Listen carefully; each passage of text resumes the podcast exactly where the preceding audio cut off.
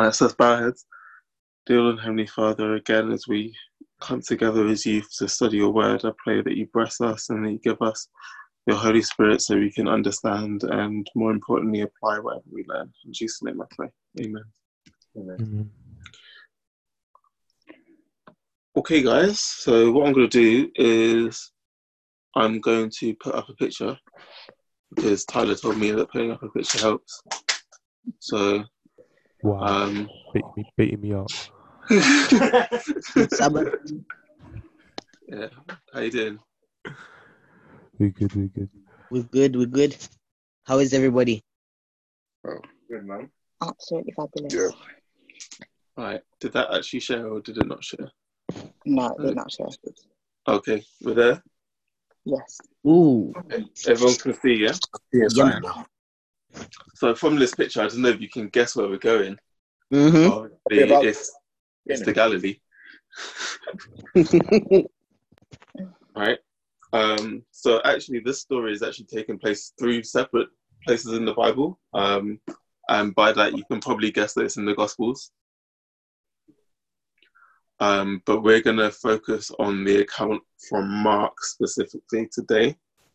So if you could go to Mark chapter 4, and we're going to read from verse 35.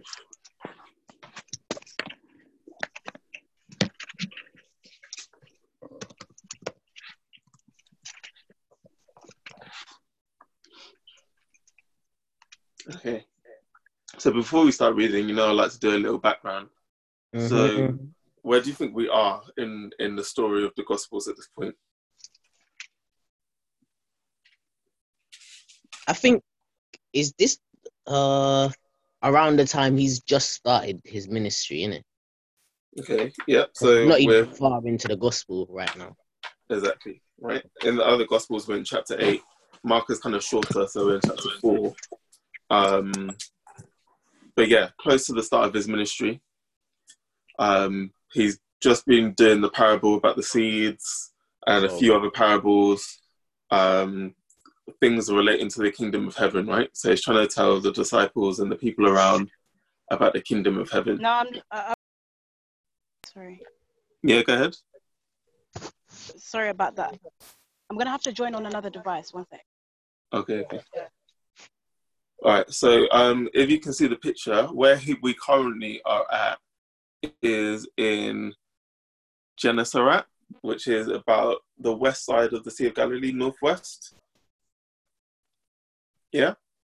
So that's where he's he is. He's on the uh, he's on the coast, preaching to the people about the about the kingdom. You know, when you um, maybe we can read um, verse 30 to verse 34 of chapter 4 just to give us a little bit of where we're at, right? So someone could read, maybe do two verses each, or maybe two verses and three verses. All right. Um, verse 30. And he said, Whereunto shall we liken the kingdom of God, or with what comparison shall we compare it? It is like a grain of mustard seed, which when it is sown in the earth is less than all the seeds that be in the earth.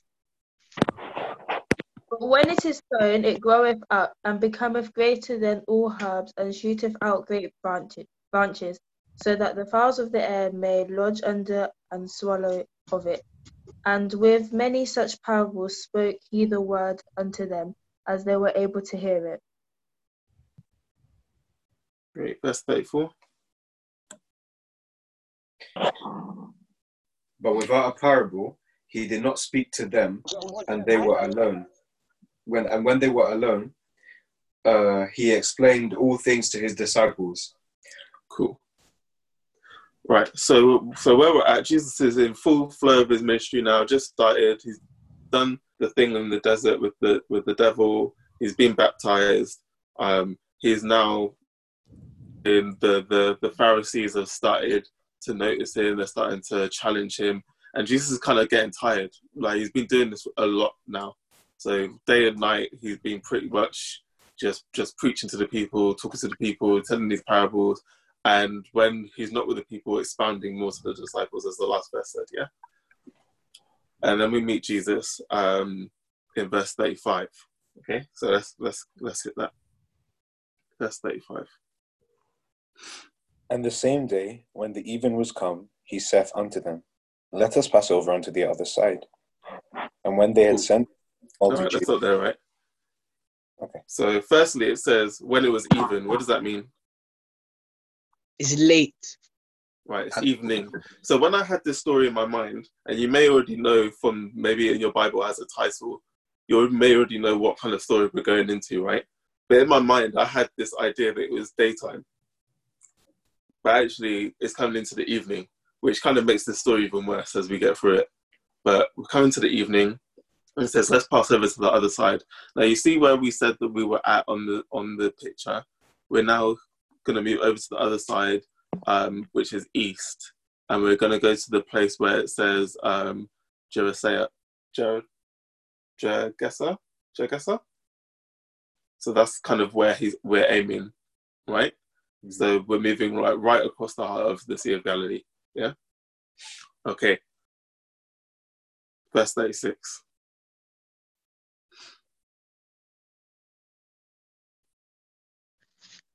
And when they had sent away the multitude, they took him even as he was in the ship, and there were also with him other little ships. Cool. Right. So Jesus is going over here to get away from the people. Yeah. Because the, he's tired. There's a lot of people around. He's like, okay, let me just like the Pharisees have been on his back. Maybe let's have a little bit of uh, R and R. Let's go to the other side. But everyone, because they want to see Jesus, has jumped into the boats with him. So it's not just Jesus' boat that's on the Sea of Galilee now. There's plenty boats out there. Yeah. And they're all going over to this to this um, to the east side. Now, what do you notice about the picture? It's still pretty wide, you know. Like it, it doesn't show it on the map, but if you look at the scale of it, it's it's, it's saying that the sea is not wide. it's not Yeah. small. It's not small, Okay. mate. I can tell you it's about 12 kilometers wide and about 20 kilometers long. Right? What else do we notice?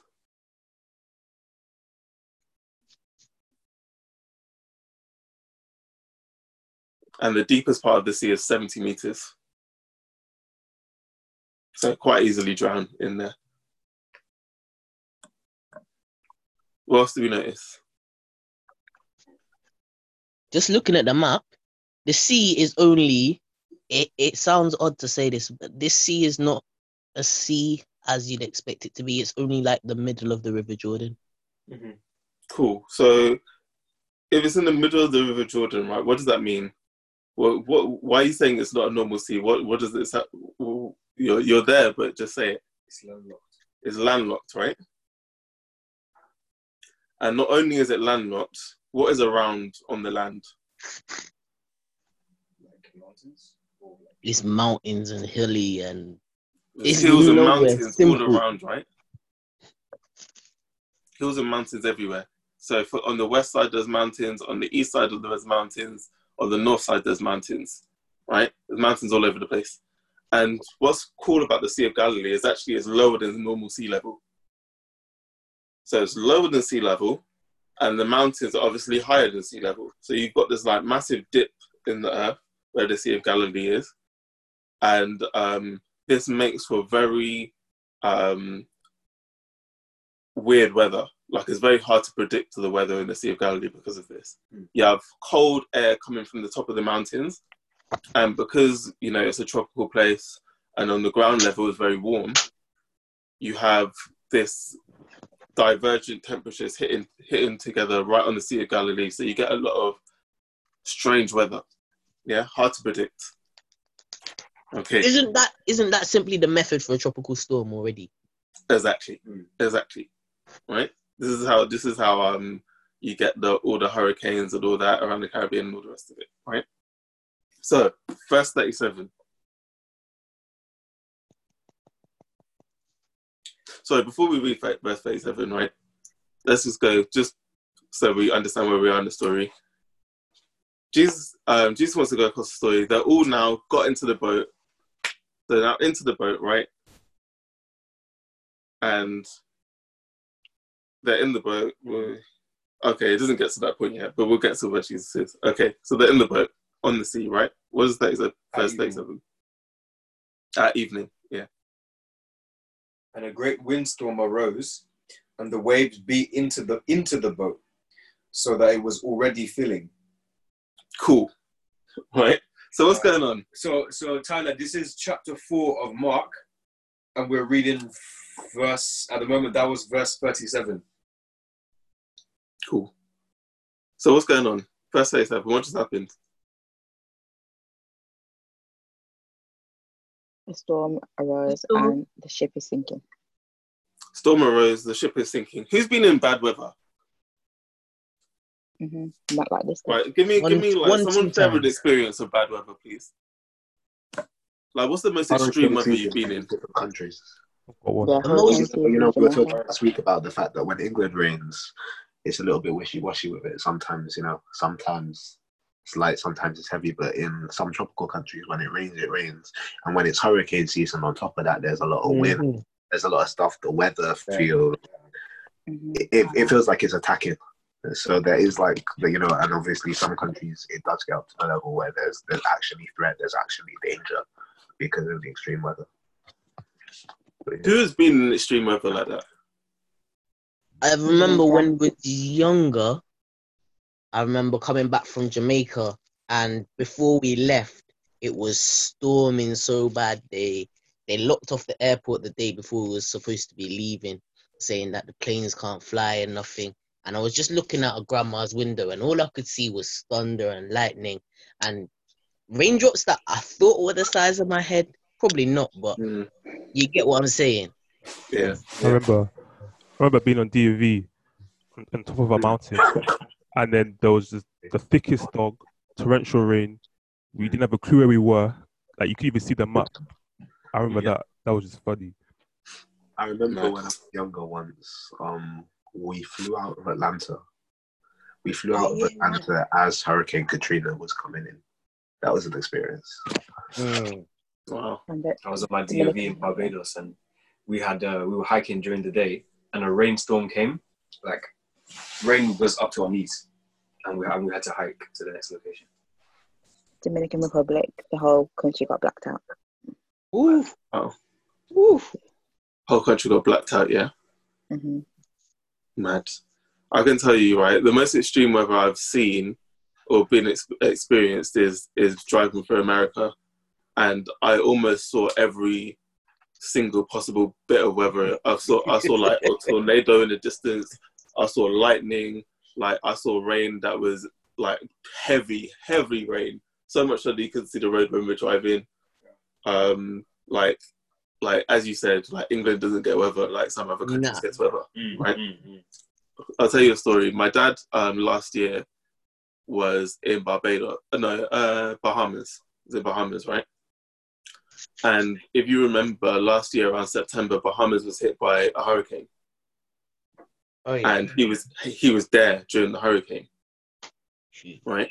And he was telling me what was going on, and obviously, like before, they had all the hurricane warnings and stuff, but by that point, you can't get off the island. Um, and so they're walking down the beach, like trying to look, see like what kind of because they're not in a very like strong house. So they they meet this woman on the beach, and she's like, "Oh, you know, we've got a house made of concrete or whatever. You can come stay with us." So they're in this woman's house with all these other group people, and all this weather's going around them. Um, and as the storm is now coming, they start hearing things just being blown about outside. So like metal sheets, trees hitting stuff, all sorts of stuff happens. And in a hurricane, it's all about air pressure.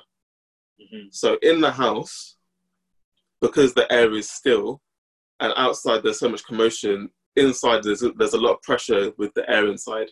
So what happens is this front door starts shaking, and the windows start shaking, right?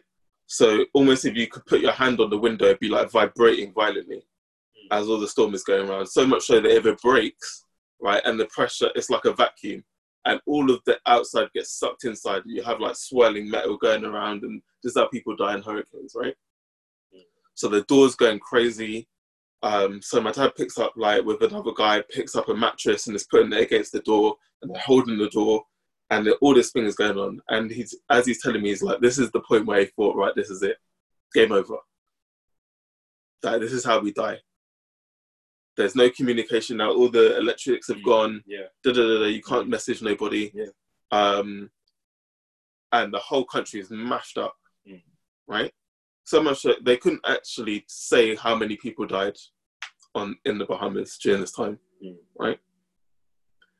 Now we're going to read the next part and understand that this isn't just a storm, yeah.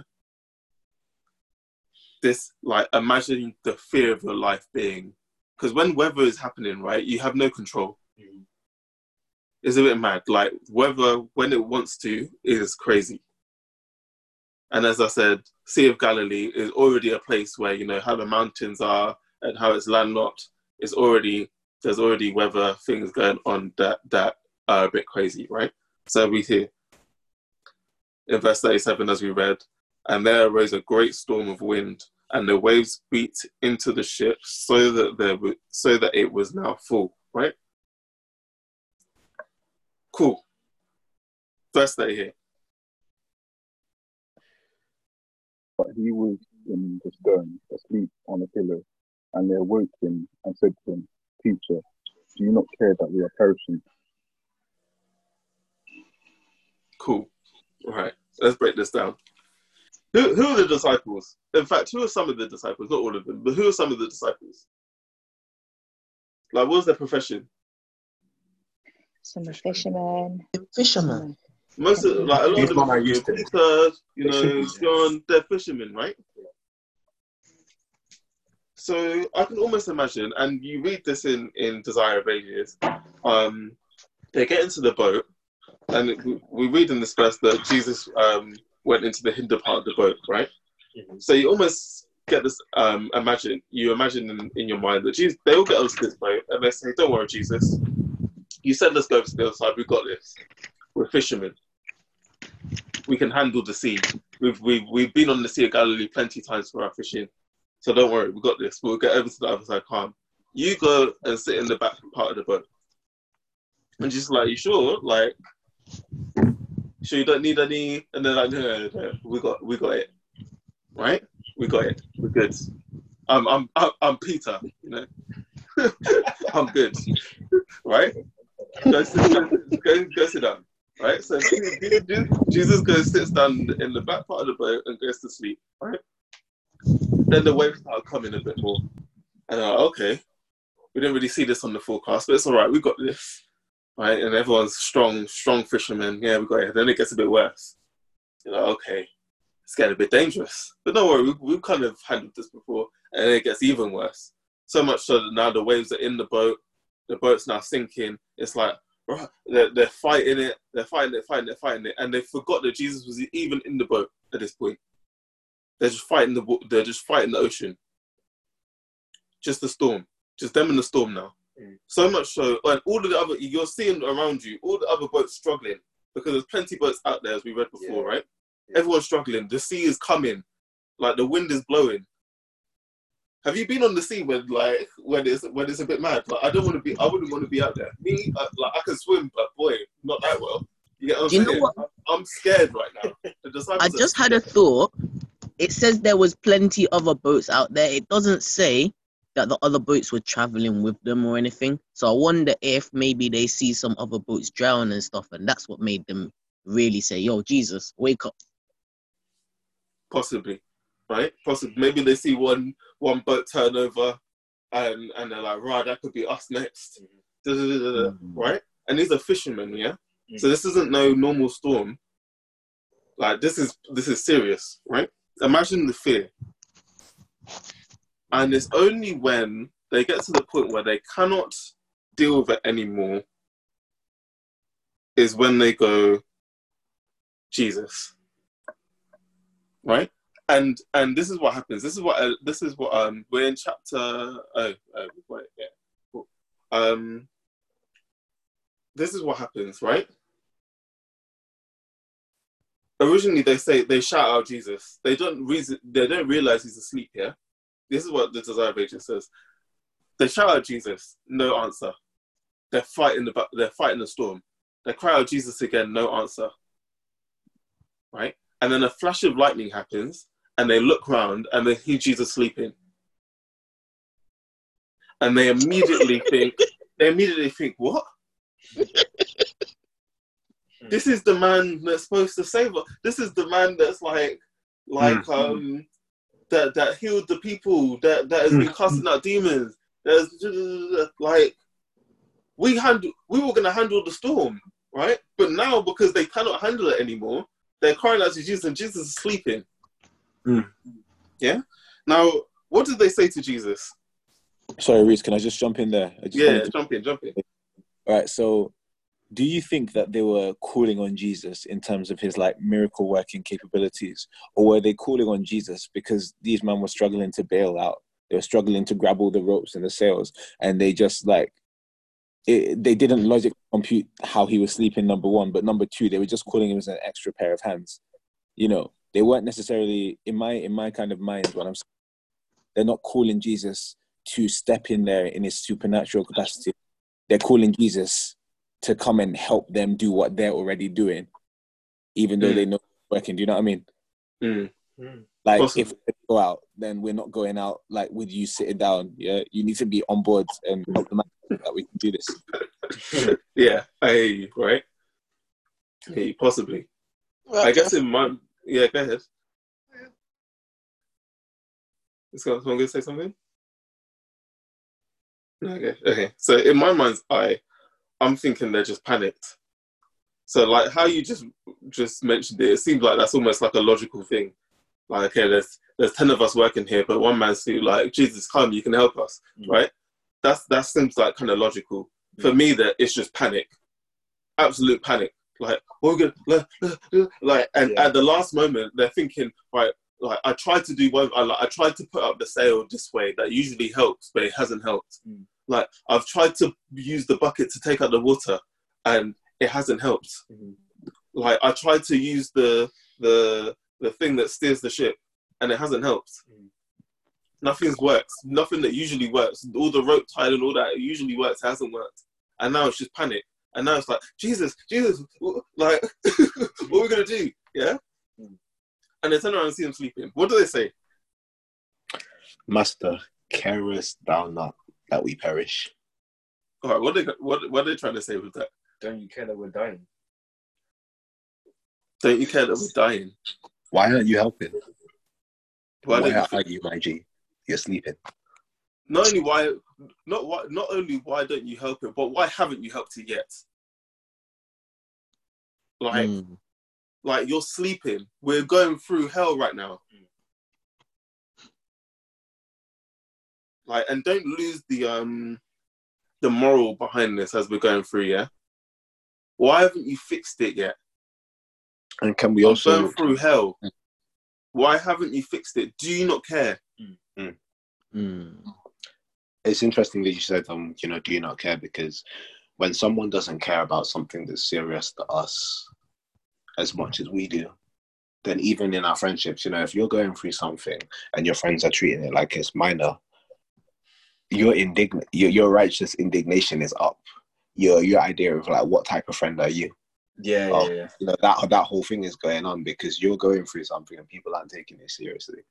Like I, I haven't been on um, I've only been on a big ship once or twice in my life, and um, you know I was lucky to not have bad weather. But I do remember a, a incident. It wasn't a proper incident, but I remember a night when I was young, and um, you know I'm sleeping comfortably, peacefully in my bed, and the fire alarm goes off and I hear Dad get out of his bed and go downstairs.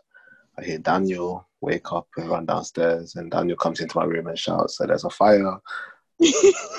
I vaguely remember turning turning around and going back to sleep. Um, like, it's not, and it, it's annoying because I remember Daniel coming into the room and being like, "There's a fire!" Like opening, busting open my door, "There's a fire," and I went back to sleep. Uh, so I don't It's, know. What, it's not know a joke when he trust- he went back to sleep either. I had I had I had in my in my you know I like to think of it as just like my dad went downstairs I knew that dad was sorting it But obviously, I remember Daniel just like the the kind of like the hype of Daniel's indignation to say that we are having a fire. What do you mean you're sleeping? Like you get me? Mm. Like you know they're turning around to Jesus and it's like we are in something. Where are you? Where have you been? And so when you were just saying like why haven't you helped? Yeah, it's like why don't you care about my situation? Yeah, yeah, really. it's something that we take quite personally and we throw it at God. Why don't you care? Why haven't you intervened? What's going on? Mhm. Mm. Now you know you know what's crazy, right? That's what they're thinking. Why haven't you intervened yet? Mhm. We're we're about to die. Yeah. Why why are you still sleeping? What's crazy is a verse before that, they were happy to deal with it themselves. They did not invite Jesus into the situation when everything was calm. Mm. because they okay slightly i think this is because they want we want to impress god with what we do this is human nature yeah we, we we're trying to impress god and so we've if we were the disciples it would be the case of we've taken jesus and we said yeah we're gonna take you to this spot don't worry about it so now we have to do everything that we can in our power to make it easy to make it smooth for jesus jesus is not supposed to be doing the work here so they've tried to do it in their own power because they've wanted to help the person who's helping them. It makes sense to a human, but there's still limits to what you're able to do. And the problem is they weren't acknowledging their limits. Hmm. Agreed. I was And going not only that, that, it, yeah, go ahead, sorry. Um, I was just thinking, if that, well, they wouldn't have been in that boat if Jesus didn't put them there in the first place. Like, say, Right. if if Jesus didn't call them, they'll still be fishermen. So in their own, they they forget that they can't do anything in their own power, really. Agreed. But then, And this this Okay. is why it's rude, right? This is why it's rude. Because two minutes before they were like, Jesus, Jesus, Jesus went, you sure? You, sh- you, sh- you don't want me to be up here with the rest of you? No, no, no. Jesus, we got it. Right? And then two seconds later, they're saying, why are you sleeping? mm, Right. mm, How, do you, how can we expect God to save us from the storm if we didn't invite him in there in the first place? Mm. Mhm. Mm. You know what I'm saying? It just it, it doesn't make sense. And then we're vexed with God because the situation is now out of our control. Well, who put it out of your control, you did. right? Okay, but this is why Jesus is the best, and and God is just so gracious, right? We're gonna read. Mhm. This is like this is this is where Jesus almost took it went to a new level with with everybody. The, the um Desire of Ages, Ellen White says that because of the storm, all the boats were now in in, in the same vicinity. So you can almost see like the other boats looking at this boat because they know Jesus is on this boat, and they're like, "Rah, you know, they haven't gone down yet. What are they gonna? What's what's gonna happen? Mm. Like, where's Jesus at? Like, Mm. like they're so they're all looking in anticipation, right? The disciples just wake him up. Do you not care that we're dying? And this is what Jesus does. Someone read tw- um, thirty nine. And he arose and rebuked the wind and said unto the sea, Peace, be still. And the wind ceased, and there was a great calm. Right, this is why Jesus is the boss, right? I can almost imagine, right? He's in the lower part of the boat. They wake him up and he's like, you know what? And he just, he doesn't, it's almost like he doesn't say anything. He just gets up, just walks calmly. There's commotion, yeah? Just imagine commotion. Almost Mhm. like we saw him walking on the water and there was a massive, there was like a storm going on and Jesus is walking on the water. Just imagine like just the calm. We mentioned the calm that Peter had, right? When he was in, when he was in jail last week. Mm. Yeah? Mm. when he was about to die the next day and he was fast asleep. Yeah? This is Peter was learning from Jesus. You know, Peter was in this moment. Imagine that he he had this to draw back on. Jesus woke Mm. up and he was like, just just go out, walked up the stairs, almost saved the boat, walked out to the edge of the boat and just went, Be still. And the whole thing just went Mm. And can we? Oh, can we imagine? Can we imagine the visuals? Can you imagine the I'm, sound? I'm deep in the visuals. It's like almost Mm. when you see people walking through explosions and things, the turmoil that must Yeah, have been yeah, yeah, yeah. around And it's dark It's as well. And it's dark. This is It's nighttime, you know. It's It's dark nighttime. as well. It's not even to say you Bruv, can easily see This stuff. this is Avengers. This is the last scene where the whole battle is going on. There is no one who's not fighting against Yeah. this storm, you know. Mm. There's no one who can take a minute to even look around thinking of the next person. They're all like, what about my life, my life, my life? And then Jesus just stand up and go, peace. And the thing don't even it doesn't even have time to fall from the sky. It stops right where it is. It just vanishes. It's gone. There's no nothing. You look around and you're thinking, nah, this ain't even the same planet, is it? Like Mm. it's calm. I just I wanted to check that we're all seeing this scene in IMAX. Yeah, cool. But um, is anyone? I, I see. I'm I'm thinking of like I'm also thinking of the nature of how he said it. He gets up, he arose, and okay. So verse thirty nine says he arose and rebuked the wind and said unto the sea, "Peace, be still." And the wind ceased, and there was great calm.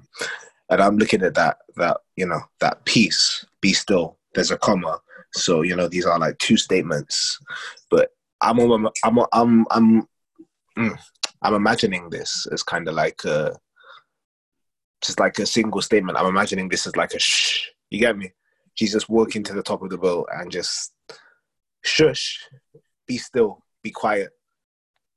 Um, yeah, Man, man Just- trying to get just no stress. That's why. Yeah. hundred right, right on the money, yeah. And we're seeing right, say they're in the middle of this picture now, in the middle of the sea, and there's ten boats around them, and the whole thing is calm. And you all, and you look up, and there's not a cloud in the sky, and You all see you the see is stars. Mm. All you see is stars because it's nighttime now. All you see is stars. It's Right. probably gone. This has gone to the point where man said calm till the sea is not even rippling. You're seeing the reflection of the moon and the stars in the sea as well. It's that it's, it's one of them ones, right? And like, imagine if you're there and you see that. Mm. Like, don't think that this didn't happen. This happened. Yeah, this is a real story. Mm. So imagine if you're sitting there on the boat, having just like thinking that you like almost like you writ your will, game over. Mhm. Like time, time to like almost like I might as well jump off into the sea. It'd probably be better. It would be better just to drown quick than to go through whatever's going to happen. Right? This is the kind of thing that they're thinking. About to die, and now you're sitting there in complete and utter calm. And Jesus turns to them and says in verse By 40, the- someone can read that. And he said unto them, Why are ye so fearful? How is how is it that ye have no faith? Cool. What do you think they're thinking right at that moment? Shame. What how stupid are we? They're they're they're ashamed down to their very core at this moment. Because they're remembering they've got Jesus on their side. I think they're still confused as to what just happened. Mm. Mm. Yeah, I was gonna say the same. It's more because this is still early on, well, you know, based in chapter four. You know, you, you, this is still early on in them meeting Jesus, and you can see the next verse that they still don't actually know who he is. Yeah, true. Oh, that's true. That's a little bit mad because remember a, a while ago, Ruben was asking, you know, what did they did they wake Jesus up as the kind of like you know come and help, be be be be be the extra hand rather than come and tell this guy to shut up. Mhm. Yeah, and I think I think I think this is evident then because these guys were surprised; they weren't necessarily expecting that.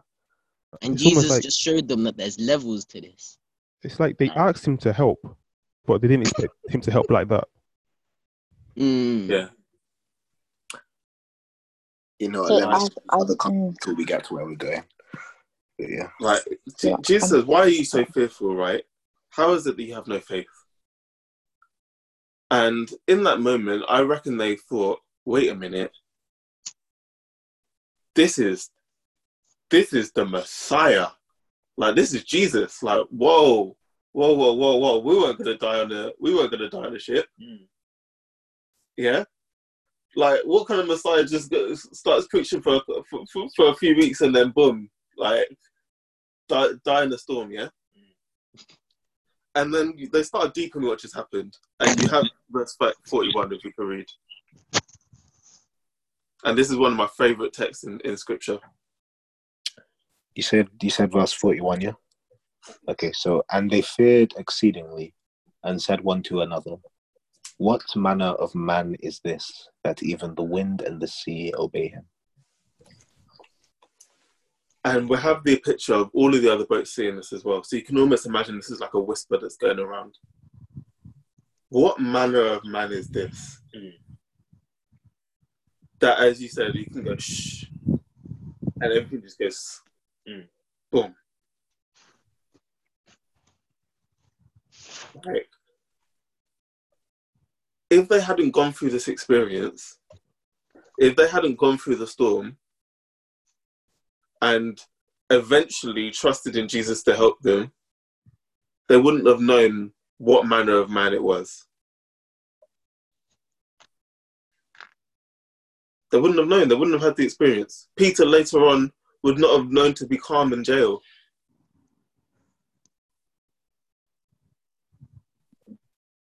Yeah? Mm. There's an Ellen White quote here from Desire of Ages that says, If the disciples had trusted in Jesus, they would have kept their peace. Their fear in the time of danger revealed their unbelief. In their efforts to save themselves, they forgot Jesus, and only when, in despair of self dependence, they turned to him and that he could save them.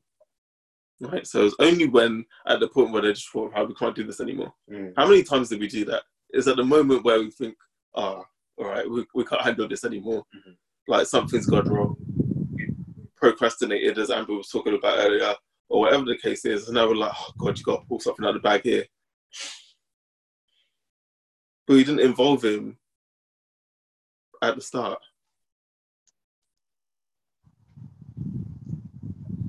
But anyway, let's carry on here. This isn't the end of the story.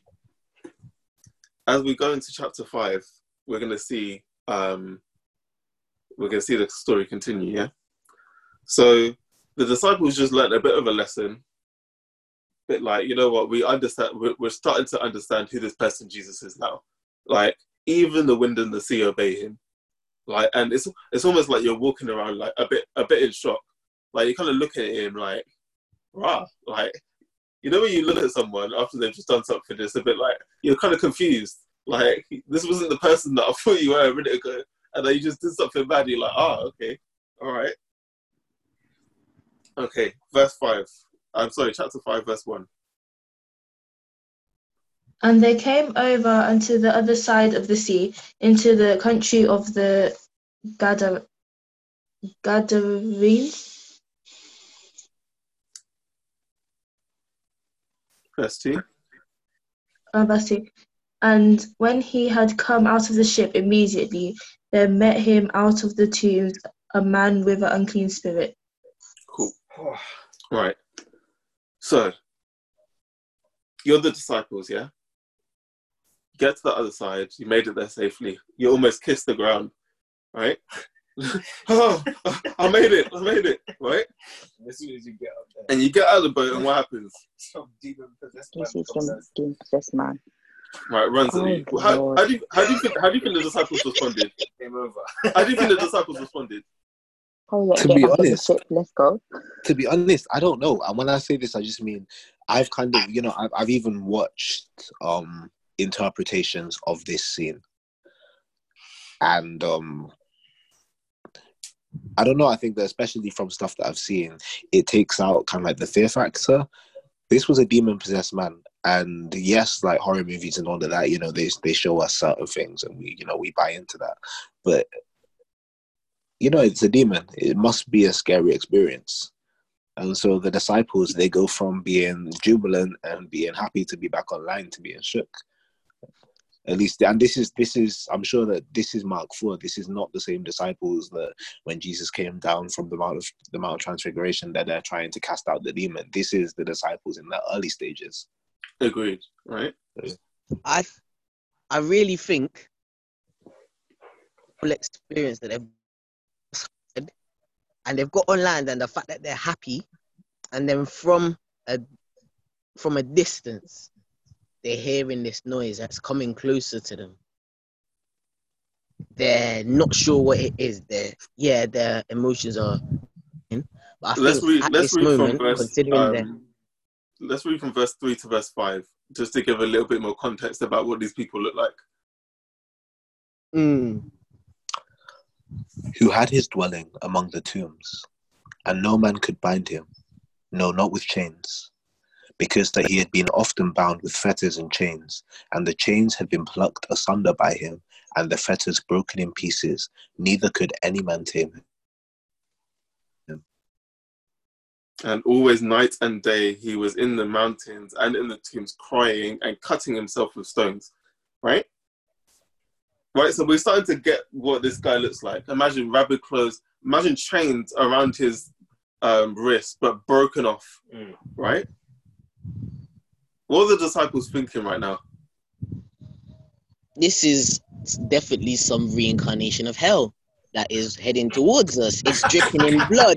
It's got chains around it. It's screaming in a noise that here. Let's either jump back on the boat or mm-hmm. just vanish. However, at this moment, maybe one of them ran and hid behind Jesus.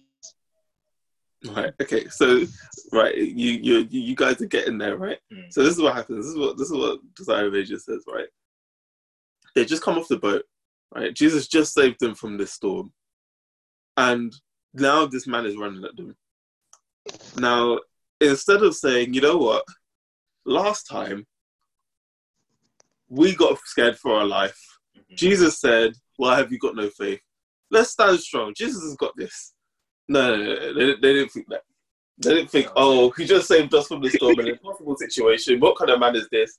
Soon as the next situation came, soon as the next storm came, boom, they're right, they're right back into their fear, right? All of them are running. Twelve men running, right? You can imagine, just as soon as they see it, right? They're on their on their bike. And suddenly they're, they're looking at each other and they're thinking, wait a minute, Jesus ain't with us. Imagine they get you get about 30 yards, you're you're running, you're running, you're looking around the way, wait a minute, where, where's Jesus? What, he's not running with us. And they turn around and Jesus just standing. Hey, um, Mad. I'm sorry. I, I. I, there was a clip I saw yesterday. I don't know if anybody else saw it. And it's these these four man working for these four guys. I'm assuming in some part of America, just walking through a field or something, or just you know their houses. And all of a sudden they start running, and within a second you see why dog. Oh, is coming at them, and they run. When I say they run, I mean they get up out of there. They're, they listen, they're climbing. I think two of them like climb onto a golf cart, like literally break the roof of it. The roof can't take both their weights. They're out of there. That must have been. You see, I like you putting it that way because fear. Literally, you're running because you're scared. You're running because fear, and then you turn around and you see that Jesus is not running with you because Jesus has no fear. Fear is removed from the equation. That's mad. These people must have been like, but wait, Jesus, what going? You not move. Me and James always tease each other because we say, look, we always say, if a, if a tiger was chasing us, right, and we're running, I, I always say I'm, I'm tripping him up. I'm tripping up because I know you James don't is need to run fast. You I know James is run faster faster than than the So next if man. we're running, James is beating me and I'm getting eaten, right? So I'm thinking, right, I'm looking at his legs thinking, right, where am I putting my legs so that he hits the floor and I'm gone? Right? And James is like, boy, I'm thinking the same for you. I'll, I'll climb over your back and I'm gone, right? Like, we're not messing around. So you can think, just think of fear, right? When fear has grabbed hold of you, right, you're gone. You haven't even thought about it. Too tough. Like, Your body reacts the to what you do situation. most of the time. fight or flight, yeah? Adrenaline's pumping, all the rest of it, you're gone. hmm And then they're finally, as they're running, they're, they they start to think about what's going on. And they're thinking, right, where's Jesus? What's he doing? And they look back and Jesus is just chilling there. And you, there's a little bit of shame, surely. Like, Yeah, you've just gone through this experience, and now you're running again, And because Jesus has stopped there, it's kind of shown you that you're a bit of a coward. Yeah? Hmm. I mean, I, would be running too, mind you, but you're a bit of a coward, right? Okay, cool. Let's let's continue with the story.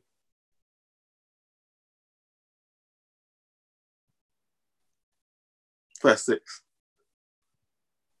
But when he saw Jesus afar off, he ran and worshipped him, and cried with a loud voice, and said, What have I to do with thee, Jesus, thou Son of the Most High God? I adjure thee by God that thou torment me not. Okay, guys, back to the scene that we were literally just talking about. The disciples have run, and they've turned tail. Now, this is the part where they, they you know, one of them's up a tree. They tell, you know, he looks back and sees that Jesus isn't running. This guy is running full pelt toward Jesus, and all of a sudden, literally just drops to the floor at Jesus' feet. Sorry, that those are the scenes that's going on in my mind. That's it. Right? And he says, um, Are you Jesus, right? And he says, um, Don't torment me. Right? So not only is he worshipping him, but who was scared in the situation? The devils. The The demons. demon, yeah. right? So when we have a, an issue, just understand, like this is this is how much is this is how bad Jesus is at this point, right? The devil sees him and he's like, you know what? Nah, nah, leave me alone, please. Like, I- I really don't want this fire. I don't want it. Yeah, don't want to fight. I'm good. Mm. Yeah, just leave me alone, right? Um, verse verse um nine.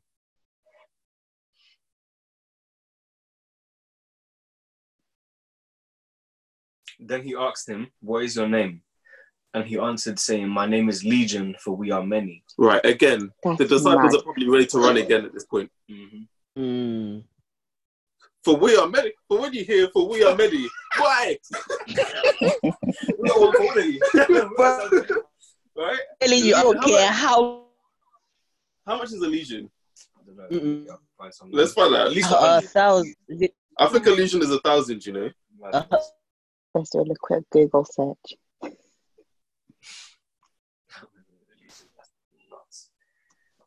Man had a thousand demons in him, bro. Five thousand is a legion. Five thousand. Right? Five thousand. A legion is five thousand. So it said, "What is your name?" Legion. For we are many. Yikes. Imagine the voice as well. yo, Like, how your piece of And and understand, right? Understand. They say that Jesus is standing there as this thing is cowering at his feet. Hmm. Understand the difference in power levels that we're dealing with. Hmm. Understand, like when we're going through situations here, and you start to under- look at it from a spiritual perspective. Understand whose side you're on. mm, Yeah. We have the cheat code. You're good. Yeah. But the disciples hear that and they're like, right, I'm ready to run again. I don't know about you lot.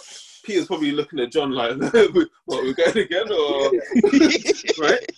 You know, man, those legs are ready. Them shoes are tight. Verse 10, verse, verse, um, verse 10 and 11. And, And he he besought bes- him. Oh, go ahead. And he besought him much that he would not send them away out of the country. Read the other one.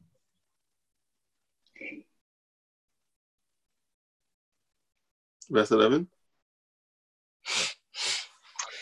And it says, Now there was there nigh unto the mountains a great herd of swine feeding. Okay, so, okay, let's continue. Verse 12.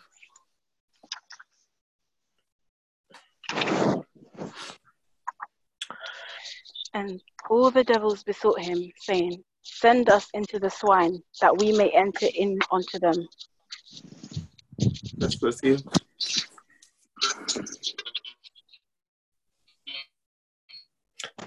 And Sorry, forthwith. Jesus Okay. gave them leave. And sorry, please go ahead. No, continue, it's all right. And forthwith, Jesus gave them leave, and the unclean spirits went out and entered into the swine, and the herd ran violently down into the sea. They were about two thousand, and they choked in the sea. Now, how Let many, see how many did we say a legion was? Well, 5,000. 5,000. And then about 2,000 sheep, right? There's about 2,000. sorry, I, It, Mm. sorry, sorry, when I say sheep, pigs, pigs. right? So, so there's about one and a half, I'm sorry, two and a half um, Mm. demons in each Yeah, pig. two right? each. Okay. So, um, I, I- sorry, sorry, guys, guys. Um, this, this, this, literally, this, um, the swipe, the demons going into the pigs, pigs running into the sea. I think this is a great illustration of what demons are about. If you know what I'm saying, as in the fact that yes, you know, we know that people get demon possessed and people may go on doing grand elaborate things to destroy other people but the fact that demons are about destruction and it is literally about destroying your soul. So they didn't want to go and live in the pigs and do whatever they just wanted to go and you know kill something. And that's a little bit mad. And also we don't really think of animals as getting demon possessed do we? But i guess i guess that this illustration right here is telling us something different. So when that dog tries to bite you where right? So, imagine the disciples are a bit more calm and now, wow, Jesus just dealt with another situation, right? And almost you can hear Jesus reiterate the the the verse of uh, the, the the the phrase in verse forty. Why were you so fearful? Yeah. Again, all building up to that experience that we see the disciples deal with later. Um. So okay, let's continue. Verse um, fourteen and fifteen. And they that fed the swine fled and told it in, in the city and in the country. And they went out to see what it was that was done. And they come to Jesus and see him that was possessed with the devil and had the legion, sitting and clothed and in his right mind. And they were afraid. Okay, what's going on here? They run back to tell the story. Can I can I just propose that because these guys had seen what this guy was like when he was possessed, you know, they were saying people had tried to bind him with chains to stop him from doing other destructive stuff, I assume. He'd broken the chains, snapped the fetters. So for them to see someone that had the power to tame this demon possessed man, that was significant to them, and that's why they were afraid. Mm. Secondly, I think all their all their livelihood, like the amount of money from just those two thousand pigs, they would have Mm. been quite offended that look what he did. He didn't just get this guy out of his situation. He's gone and ruined our, our whole livelihood. Cool. Which is what we're going to see in the next two verses. So let's read those. Um, verse 16. But let's just read verse 16. Uh, no, 16 and 17. 16 and 17. And they that saw it told them how it befell to him that was possessed with the devil, and also concerning the swine. And they began to to pray him to, to, to depart out of their coast. So understand this, right? Usually when we see Jesus do a miracle in a place, they're always begging them to stay. Mm. They're always like, oh, please stay, stay a few days with us, stay a few days with us. Da, da, da, da. Why is it that these people don't want Jesus to stay? I think it was at that point that someone had just said about he's destroyed people's livelihoods now. 2,000 pigs gone. That's a lot of manure, people eating it, you know, all kinds of stuff. So they're vexed that the, the, the, the pigs are gone, right? hmm But why is it bad that they're vexed that the pigs are gone?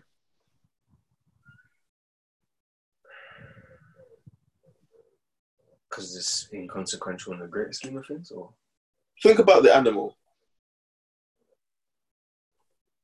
Pig is unclean anyway. A pig is unclean anyway. These people had no business having 2,000 pigs. Listen, hold up, hold up, hold up. Unclean that spirit. I mean, Yeah. The demons went into the, the, the, the pig, and I'm just seeing like the parallel. Unclean spirit went into unclean animal, but that's you know, Yeah, agreed.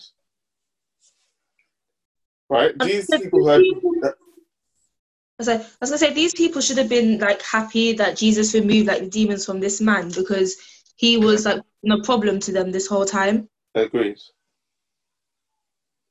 But instead of being concerned about that, They cared more about the pigs. they're concerned more about the pigs, about their worldly goods, about their money, about you know things of this world. And the difference is, right, it's because they didn't have an experience with him. The demon possessed man, they hadn't he he had an experience. The people who were in the boat on the sea, they had an experience, right? Mhm. The people of the town had no experience. They just came and they saw and they were like, actually, this isn't really anything to do with me. I'd rather have the pigs. Mhm.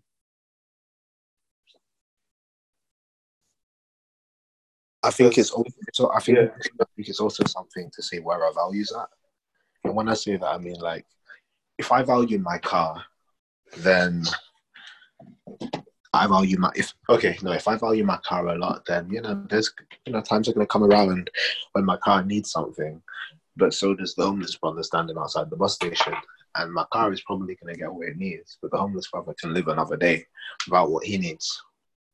And it's just some, something to say that like as humans we value what's important to us um you know we value the things that especially give us some return or something like that and we don't always value each other that way Mm. 100. It's really that this is like this guy has been messing them up for a while, so much so that they've chained him up and he's broken them, been cutting himself, sending around tombs, which is where they they bury their dead people. Um, and so, you know, they should have been happy. Um, but anyway, let's continue. So, verse 18.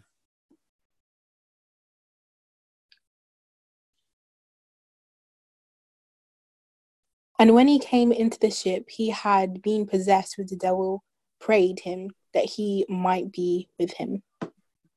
Cool. So Jesus says to the people, okay, you know what, fine, I'll leave. Okay, if you don't want what I'm selling, then that's fine. Um, I'll go. And the person who had the experience, the man who's possessed with the devil, he's the one who wanted Jesus to stay, or at least stay with Jesus, right? So he's begging Jesus, please let me go with you. Yeah. I don't want to go back to the old ways of being possessed.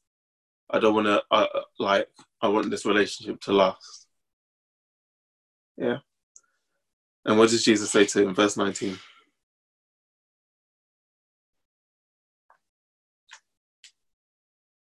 Howbeit Jesus suffered him not, but saith unto him, Go home to thy friends, and tell them how great things the Lord hath done for thee, and have had compassion on thee. What is um what's cool, right, is just in this little story here we see a nice little reversal. We see at the start of the chapter, we see this man who is tormenting them and is heavily influenced by the devil. And therefore, all they're seeing is the devil's work. And Jesus turns the situation around so much so that the person who is being used by the devil is now a person who's being used for Christ. And is, and is one of the first people who's been called into mission for Jesus. Mm. And what that tells me is, in our experience, is there a reversal? Have we said that we're not going to do something like we're moving away from our old selves and going to our new selves, or are we still the same? Have we said, right, we're going to take this experience that we've had and we're going to be different? Or have we said we haven't had an experience and we're still going to be the same as the other people?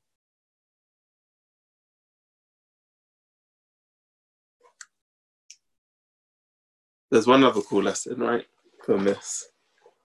Why do you think I said I, I told these two stories? Like, why these two stories together?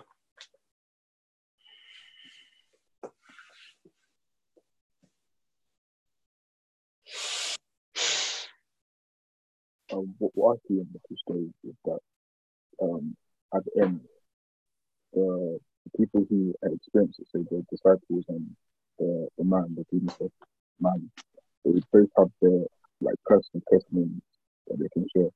So Jesus said to a man, um, so obviously he didn't get into the boat, he went back into the town. He has his own personal testimony that he can share um, God's word with. And obviously the, the uh, disciples as well, they have their own personal, um, personal story that can kind of show about God and Jesus' uh, miracles and his love. Mm. I missed the first bit though, Daniel. Could you repeat it? I got the last bit. Oh, so, um, they they both have personal testimonies, so to like to witness, you can, um, they can use their own experiences. So, Okay. Yeah. like, if I want to witness, to a friend, I'd use my own like personal testimony and like, show Jesus has done for me. Agreed. Right. So that's that's a great point. Right. Hundred percent. But there's still a, a, a bigger link.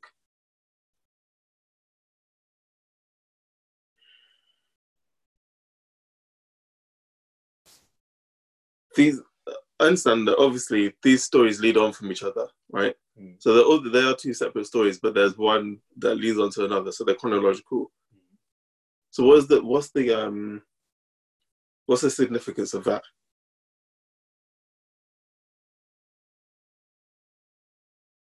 Think that this is a mountainous area. Everywhere around the Sea of Galilee is mountainous. Mm-hmm. And this guy who is in, um, who has been possessed by demons is in the mountains, mm-hmm.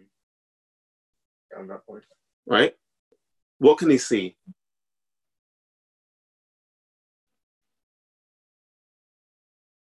Well, everything. Because he's high up. Right? He can see everything because he's high up. He can probably see a lot of the Sea of Galilee, right? Mm-hmm. What does he expe- what What does he see before we see him come into the story? He sees Jesus.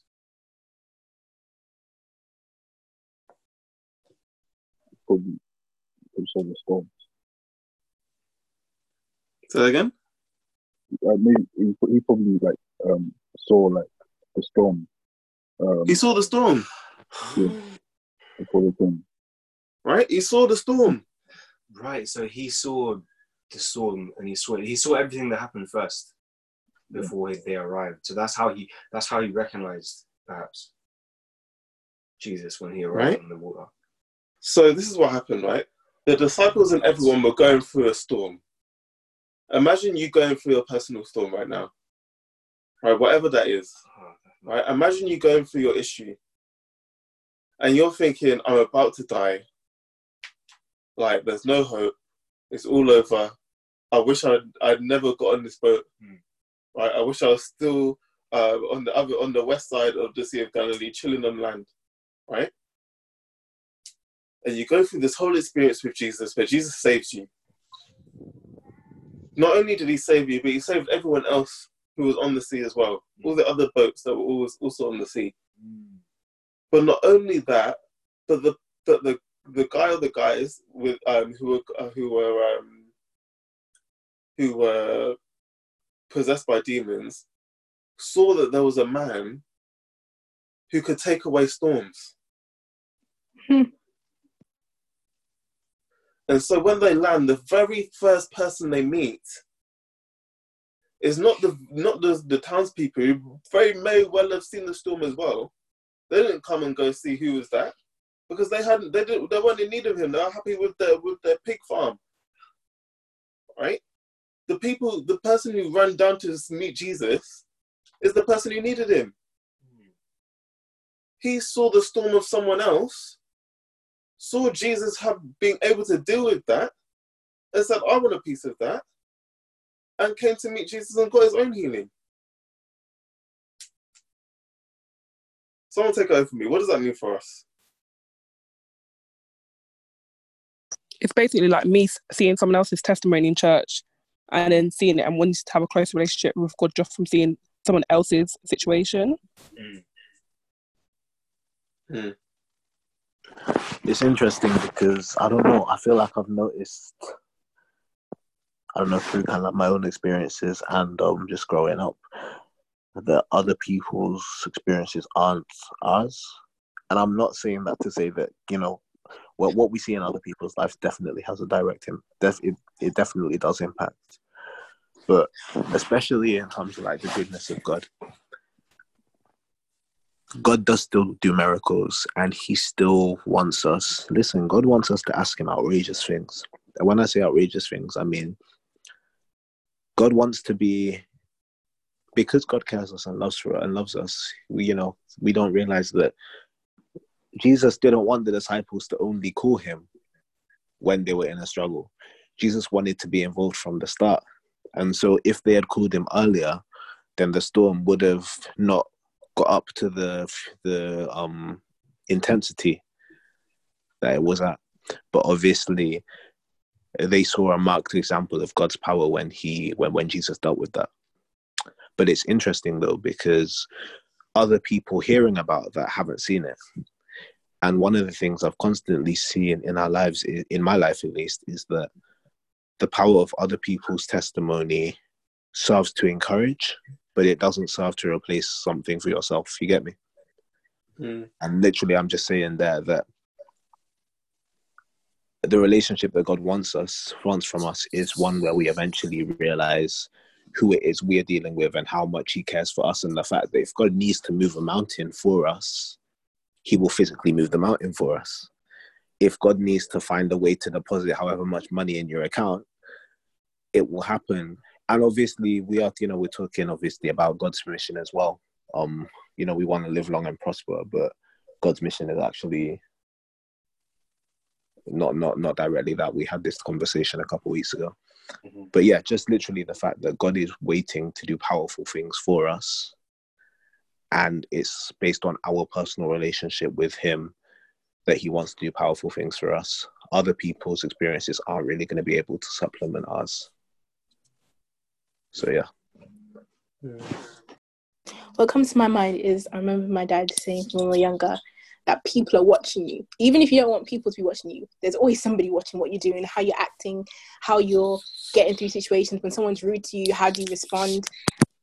The story just reminds me again that the trials that you go through, though you may think it's for you, though you think that, oh, I'm suffering through this, it's not just for you, it's the other people that are watching on can see that God can work for you. God is there to help you and He can get you through. Your trials are not for you alone, they're for others as well.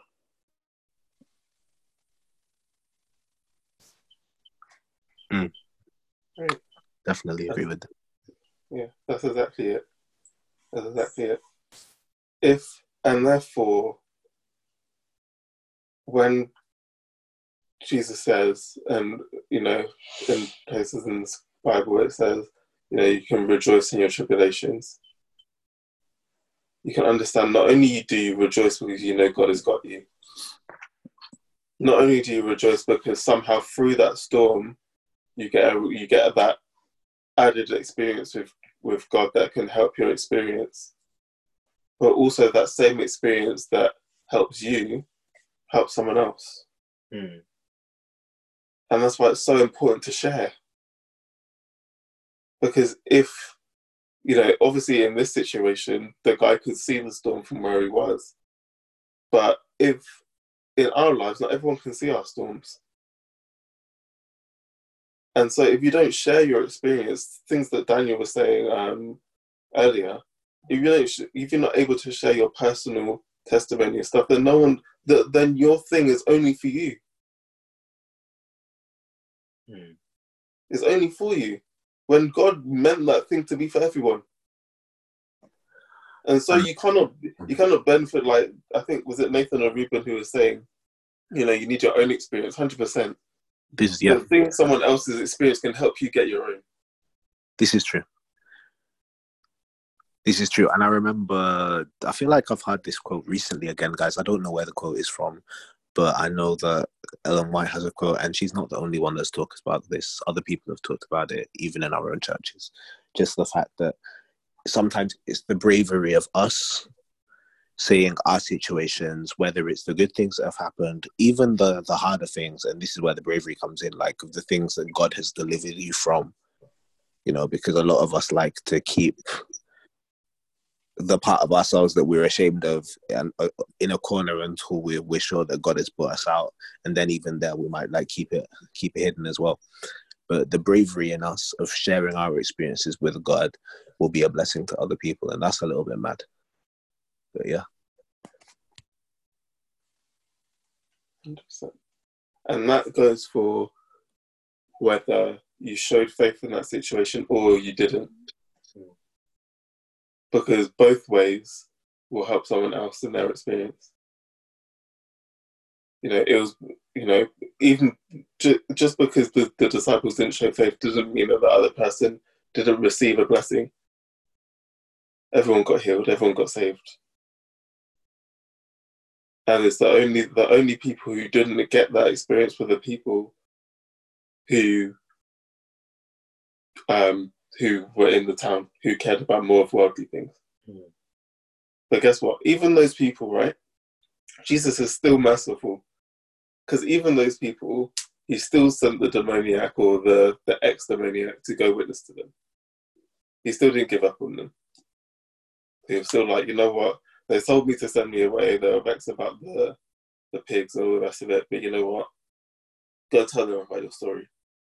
Because even them hearing about you again and seeing you, you like even not even you having said anything, just you being like being a changed person.